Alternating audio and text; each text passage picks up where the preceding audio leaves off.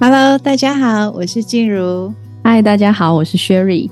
现在已经暑假了哈，在每次寒暑假的时候呢，我常常都会听到很多的家长还蛮头痛的，因为家长没有放暑假，那小孩子不晓得要送去哪里。如果是这样的话，老师有觉得说小孩暑假要做什么吗？其实啊，小孩子暑假都想玩呐、啊。真的都想玩，对，对，但是父母的视角就觉得说，哦，能够把你安顿好就好了，好，这就是其实有时候真的工作没办法，哈，嗯，其实老师还蛮鼓励哈，小孩子在寒暑假的时候要多出去玩，多出去移动，这个会培养他的创造力，哎，嗯，为什么呢？因为哈，他在一个啊比较陌生，不是他熟悉的环境里面呐，他的内在感知。他会打开哦，而且哈，不是只有说你设计的什么活动，而是只要让孩子有去移动、有去探索、去参加一些，就是在上学的时候比较少接触到的那种陌生环境的时候，嗯、他内在感官会比较容易打开，那很多的感知力也会提升。嗯嗯，条件是怎么样才是比较好的一个陌生环境？其实哈，这个陌生环境当然啦，就是说，比如说父母亲的时间也允许的话，嗯，我觉得还是大自然是最好的，因为这对一个人的一个视觉的反应啊，触觉，包括它温度的改变啊，啊等等这一些，包括季节性不同，植物也不同，这个观察是会很棒的不一样哦。你今天想让你的孩子出去。出去做这些摸索探索的时候，我建议哦，爸爸妈妈哈，好好休息，不用一直陪在身边嘞。当然，只要是说啊，在安全范围内啦哈，就是建议就父母亲放手，让他好好的去去探索。那因为有时候呢，真的没有办法去大自然的时候呢，其实，在课堂上里面呢，什么都有嘛。但是因为爸爸妈妈在身边，就会很容易给答案。很容易直接给答案哈。其实有时候我们寒暑假也会安排小朋友，就是去上上一些什么课啊，哈，上很多的课程啊，就是暑期辅导嘛，哈。但是真的都没有像他在郊外啊，在大自然里面摸索来的真实。嗯，那个真实的回馈是会回馈在这个孩子的身上，不是只有知识性的东西。哈，但如果说，因为我知道现在很多的父母亲真的也很孝顺。哈，孝顺孩子啊，在寒暑假呢，一定都会安排，几乎大部分的哈，对对对，会安排一个比较长的旅行，或者是出国旅行。但是怎么办呢？那像这样子的话，就不符合我们刚刚讲，那爸妈一定要在场的啊，对不对？对对对，那没关系哦，即便你的孩子不管多小，只要他看得懂文字，嗯，你也可以有不同的方式去引导他。也许这次的旅行就由他们去策划。对，不管是国内或者是国外哈，让他们去策划整个的旅程。哎，我们要吃什么？但是这时候爸爸妈妈，请你们乖乖的，孩子安排什么，我们就怎么做哈，就跟着去。就是、对对，跟着去哈。甚至小小孩出去的时候，父母亲可以用比较用提问的方式。哎，这个是什么呢？啊，这个建筑物是什么？看起来像什么？你多用提问的方式，嗯、尤其是到一个陌生的环境，也许爸爸妈妈知道啊，也许像 Google 查一下就知道了嘛，哈。但是我觉得这个可以多用一种提问的方式，让孩子去动动脑。哎，如果我们不查 Google 的话，这个是什么？你看，我们有时候在回想，我们去哪里很好玩。那个很好玩的过程里面，通常都是有出彩的时候才很好玩。对，对对，就是比较深刻啦。那个出错当然就是一个一点点的小错误，或者是一点点的输，然后你有挽救回来。诶，那个通常都是你旅行当中比较深刻，而且是比较有学习到的哦。好，比较有学习到的功课哦。那因为我觉得说，透过这样子的方式，让孩子也会有不同的理解度。而且他的未来呢，创造力会提升。嗯，有时候他就会无中生有，而且呢，所有的创造力呢，就是无中生有嘛。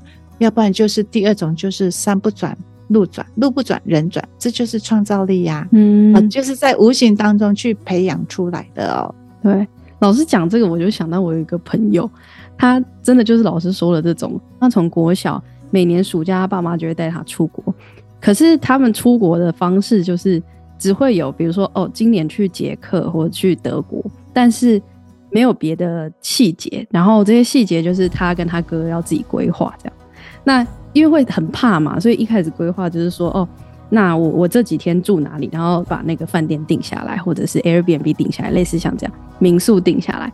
结果他们有一次就去旅行，然后发现最喜欢的那个地点，可是他们只有定一天晚上在那边，但是是他们整个旅程最喜欢的地点。然后从那一次之后。他们后来旅程就变成是定开头跟结尾，可是中间就是跟着感觉走，uh huh. 但是也是因为前面已经摸索出来说，在什么时间点以前，然后怎么样定法，其实一定会有住的地方。可是这种东西就是你没有真的走出去，嗯、你就不知道有这样的选择，而且会很害怕。是的，是的，就觉得这个很神奇，嗯、因为后来这个朋友他在蛮年轻的时候，大概。二十几岁的时候，就跟他妈妈一起出书，就是在讲旅游这件事情，嗯、然后讲说对于这种未知啊，这种就觉得这是蛮有趣的。是的，因为你没有走出去，你都不知道还有其他的办法。你动起来就会知道，哎，还有什么其他的办法？不是在你头脑设定出来的呃想法而已。对。那你看哦，如果从小有这样子的培养跟训练的时候。其实啊，这样的孩子啊会很讨人喜欢。他一种聪慧，那个会就是好像有点智慧，没有教就会，而是他学到了，他有去做整合出来的，那个叫聪慧，不是走聪明，嗯、对不对？不是走聪明啊，哈。因为如果说你没有透过这样子的移动跟训练的时候啦，我们平常真的生活也挺无趣的哈。挺无趣的，就是家里、学校、家里、公司，还有沙发，还有什么 打电玩啊、哦，这些，不然就是顶多看看片子。对，其实这些一直都没有离开安全的地方，没有离开安全的地方，你就是没有办法打开内在的感官，你就比较没有办法去接收到。嗯，前面说到就说这可以打开，就是我想问的是内在感官跟一般的感官，这有什么样的差别？五感好了，眼耳鼻舌身嘛，哈，就是都比较属于外显的。外显就是哦，我有闻得到、看得到、哦，听得到等等这些。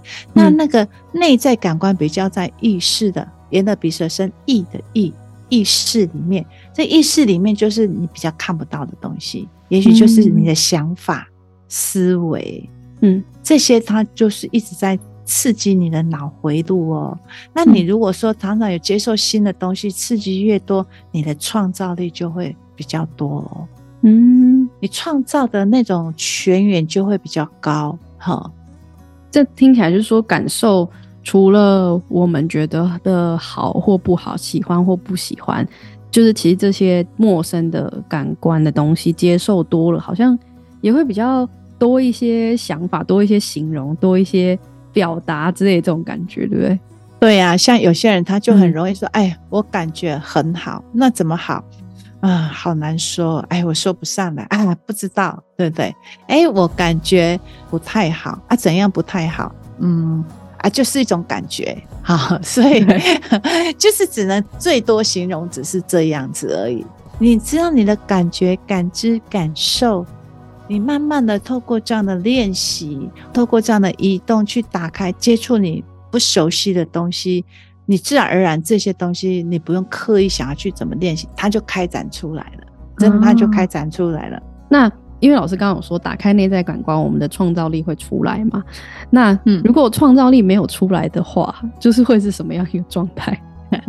创造力没有出来的话，哈，现在人很多都这样啊，哈，就会怎么样呢？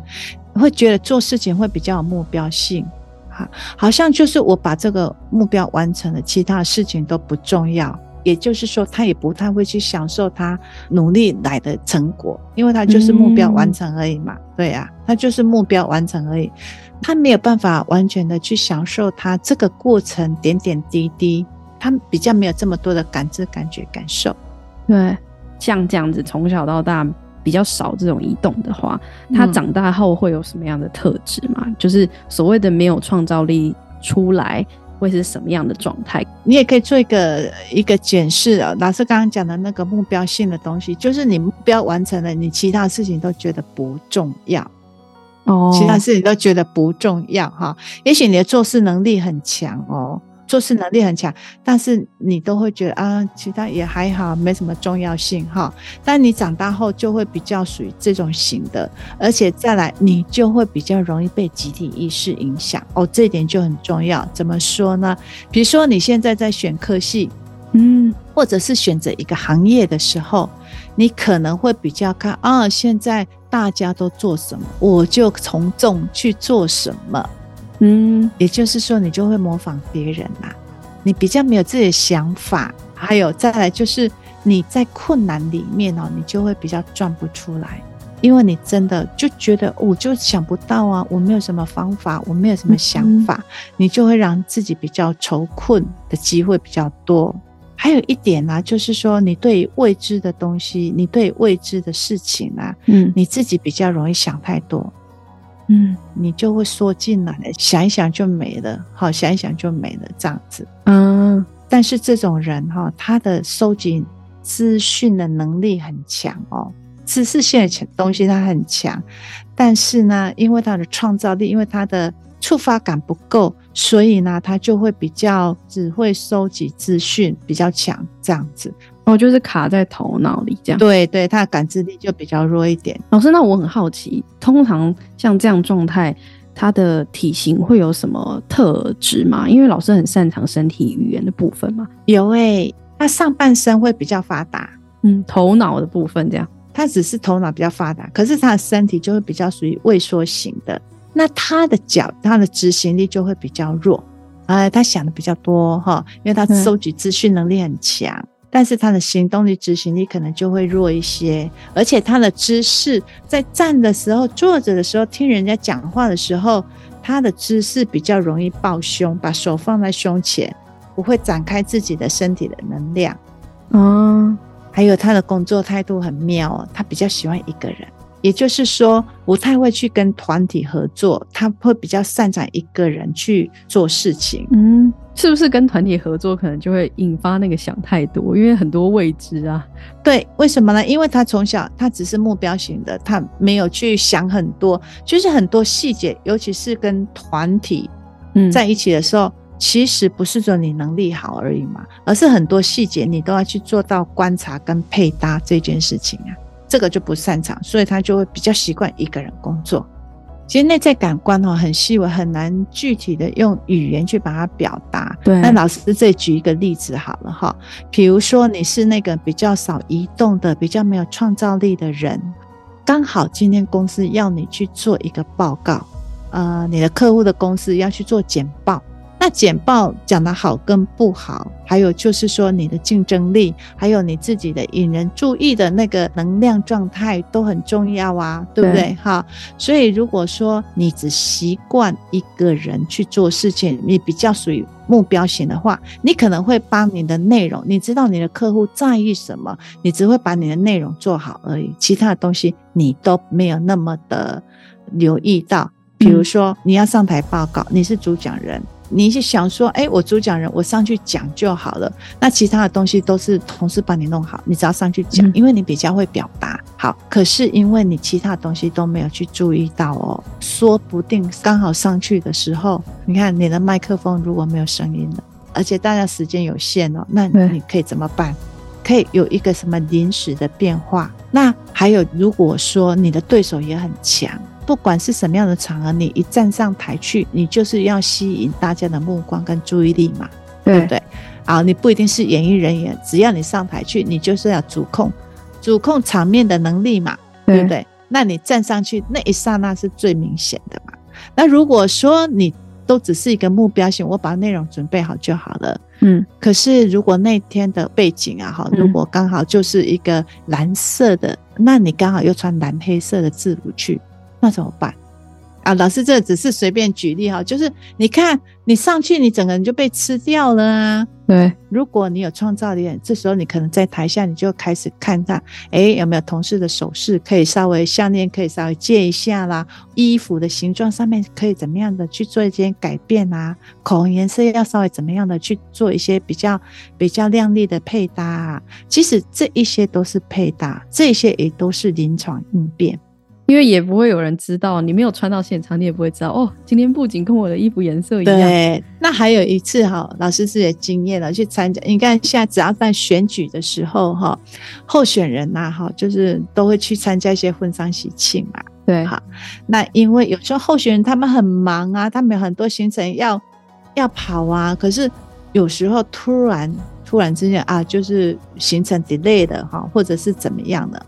可是，如果你只是上面的主持人，你的警觉性不够，你的创造力也不够的时候，这个候选人根本没有去，是派他的助理去，嗯。啊，因为候选人那个助理代打那个是很很很习以为常的，对。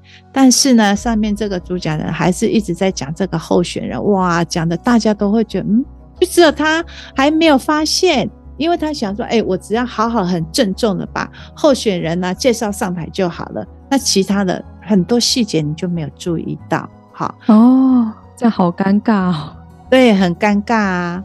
嗯，老师，我觉得这样听起来是，即便说搞不好我们现在有些人说，哎、欸，我好像就是那个小时候没有太多移动的小孩，然后现在长大了。那如果是做父母的，听这一集就知道说，哦，我要怎么样带小孩去接触一些未知，然后不一样的环境。但如果是小时候被这样养大，然后现在已经长大的人。就是老师有没有什么建议？就是说，哎，你已经来不及回不去了，对不对啊？但是你小时候确实没有这样子的呃经验机会，没关系哦，随时随地都可以自己栽培自己。你还是一样可以去移动啊，打开你的触觉感觉啊，因为当你的感知打开的时候，你自我觉察的力量就提升。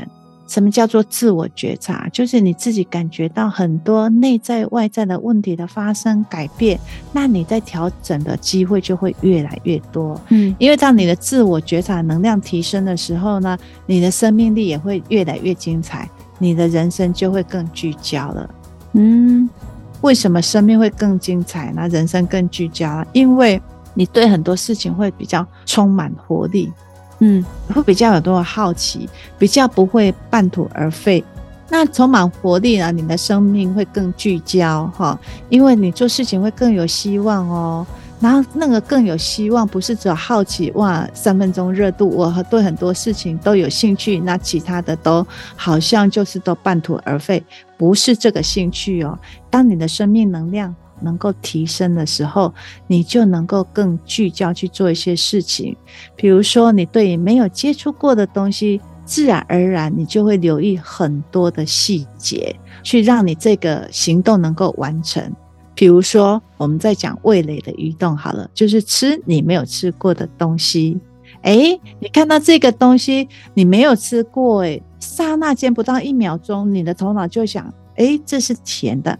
还是咸的，那你就会再去留意那个是什么东西，对不对？哦，所以我们平常就觉得啊，这个东西我就很习惯，就是它就吃咸的啊，哦、就是卤肉饭啊，就是豆花这样。因为你在一个新的接触里面呢，你身体自然而然的保护机制它就会打开。好，那个打开就会，哎、欸，你可能要稍微留意一下，你就会有很多的觉知出来。老师讲的这个，就是我们不用特别做什么刻意的留意，其实就会让我们这种生命能量提升。那，嗯，不知道老师有没有什么故事或是范例，就是是有那种经过到陌生环境然后发生的事情，这样。就有一次我去青岛，因为青岛那个城市很美。